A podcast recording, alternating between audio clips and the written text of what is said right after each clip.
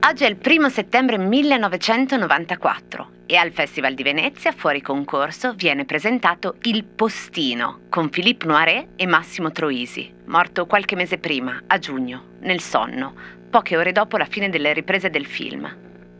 Nel tempo, Il Postino vincerà il premio miglior colonna sonora originale, un David di Donatello per il miglior montatore e 3 nastri d'argento.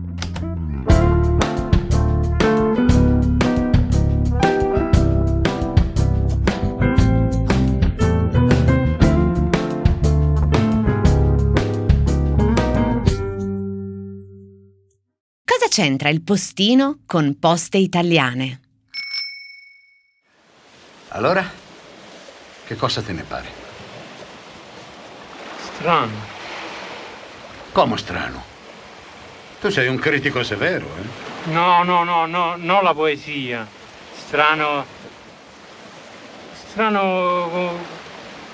come mi sentivo io mentre la diceva.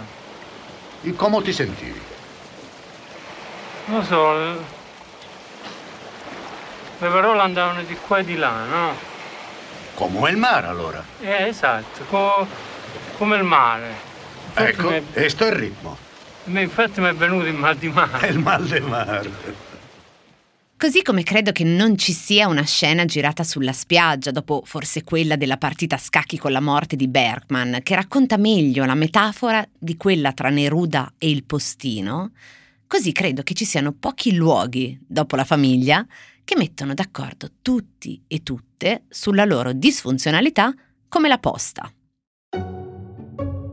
I litigi peggiori a cui ho assistito li ho visti alle poste.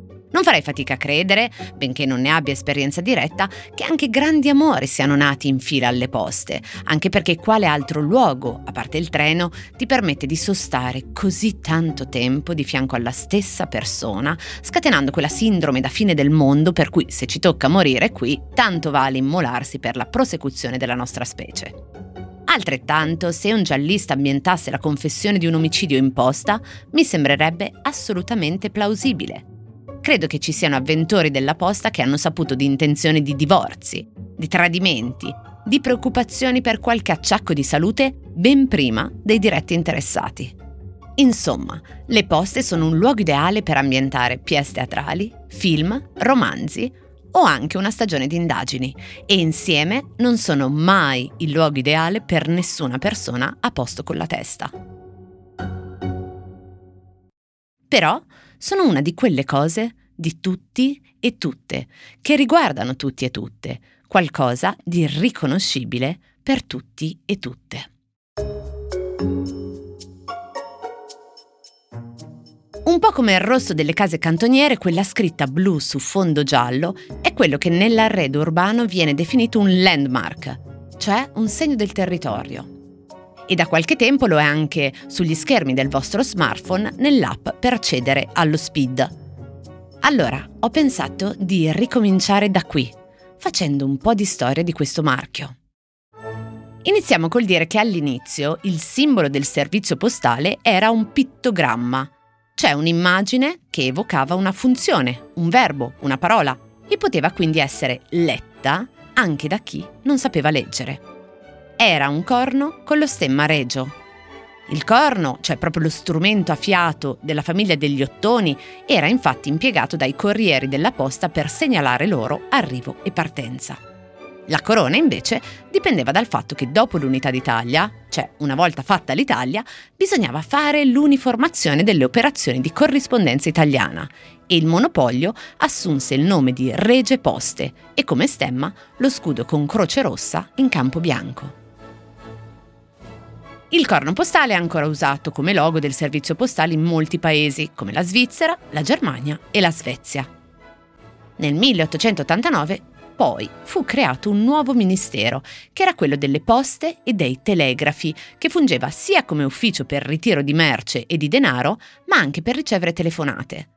Per questo forse qualcuno o qualcuna si ricorda o ha visto in qualche paesino sperduto o negozio di modernariato l'insegna PT, che stava appunto prima per poste e telegrafi e poi per poste e telecomunicazioni.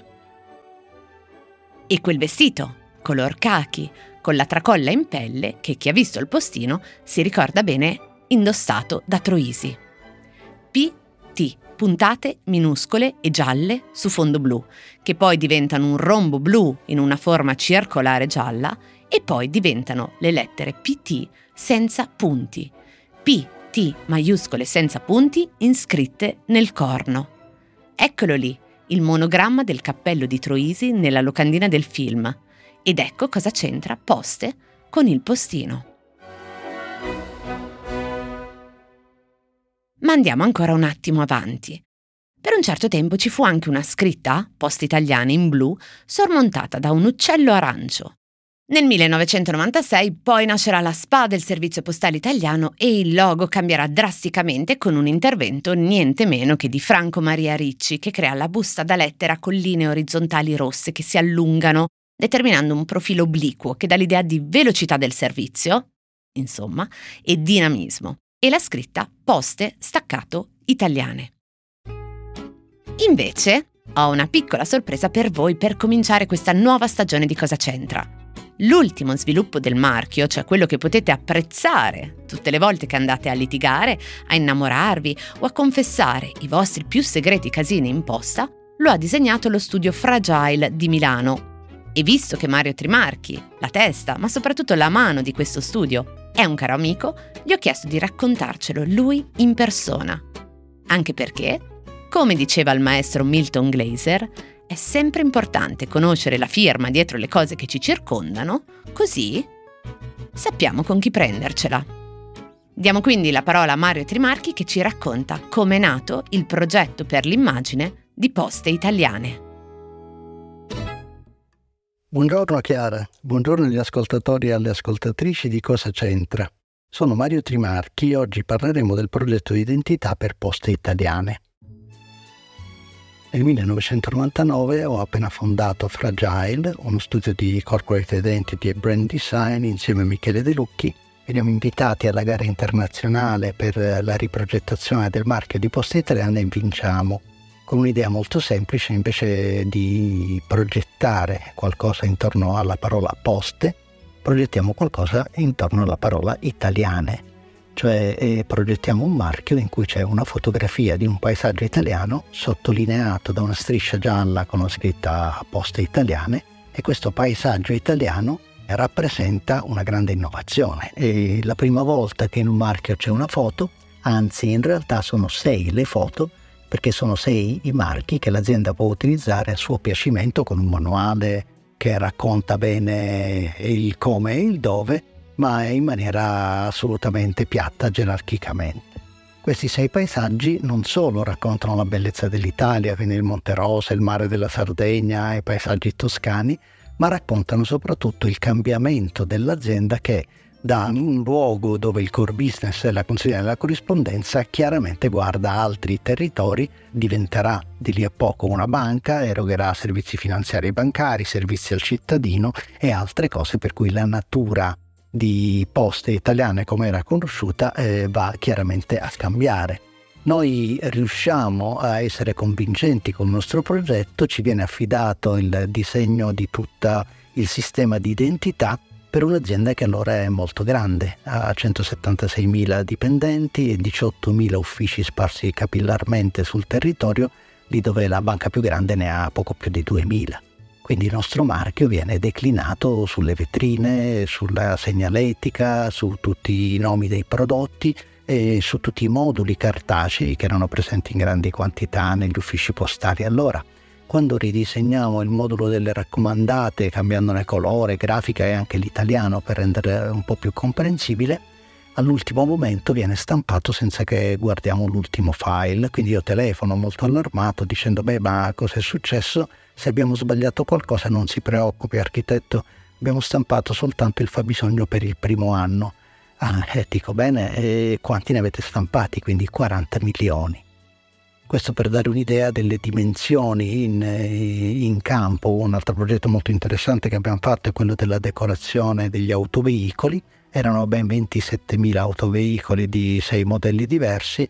Abbiamo inventato un modo nuovo di disegnare la fiancata destra diversa da quella sinistra.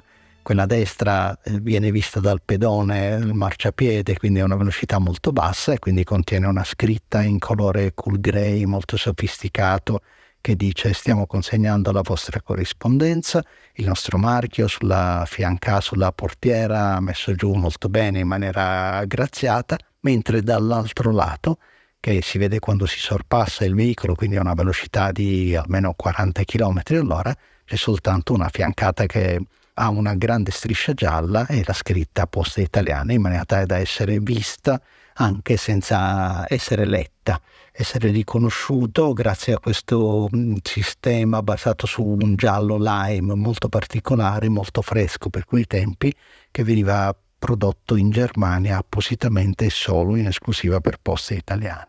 Insieme agli automezzi decoriamo anche i caschi e ci accorgiamo solo dopo che la decalcomania che avevamo previsto, molto bella, alta più di 10 cm su un casco sferico, costa più del casco. Ma le decorazioni di automezzi e caschi passano, anche se sono molto costose, perché vengono messe nel budget pubblicitario.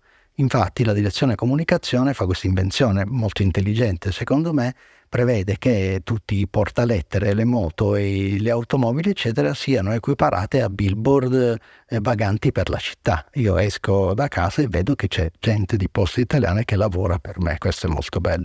L'ultimo aspetto interessante del nostro marchio era previsto che cambiassero le immagini ogni 4-5 anni, quindi avevamo fatto un progetto in cui proponevamo, dopo i paesaggi, di andare a narrare delle altre storie di architettura, di design, di gastronomia, di vici degli italiani che cambiano, una riflessione sulla bellezza in qualche modo, e questo non è stato possibile perché dopo qualche anno il management è cambiato, noi non abbiamo più lavorato per l'azienda da un giorno all'altro e quindi si è persa questa possibilità di usare le immagini come racconti all'interno del marchio.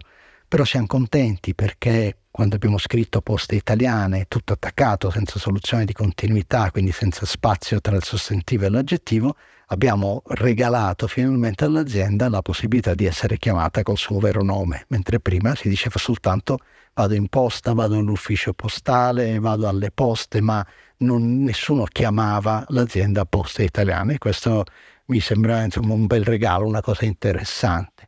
Ecco, l'unico cruccio che avevo in quegli anni era che c'era un oggetto che aveva resistito a tutto il cambiamento, mentre tutta l'azienda era diventata gialla e blu, le cassette delle poste, quelle in cui si imbucavano le lettere, erano rimaste rosse, sono rimaste rosse anche adesso. E questo però per me adesso è liberatorio, cioè racconta come gli oggetti a volte sanno resistere bene.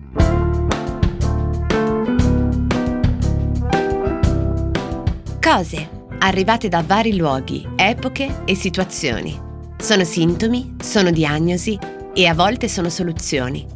Messe una accanto all'altra, ci raccontano chi siamo. Io sono Chiara Alessi e Cosa C'entra è un podcast del Post in cui partendo da un fatto del giorno vi racconto la storia delle cose.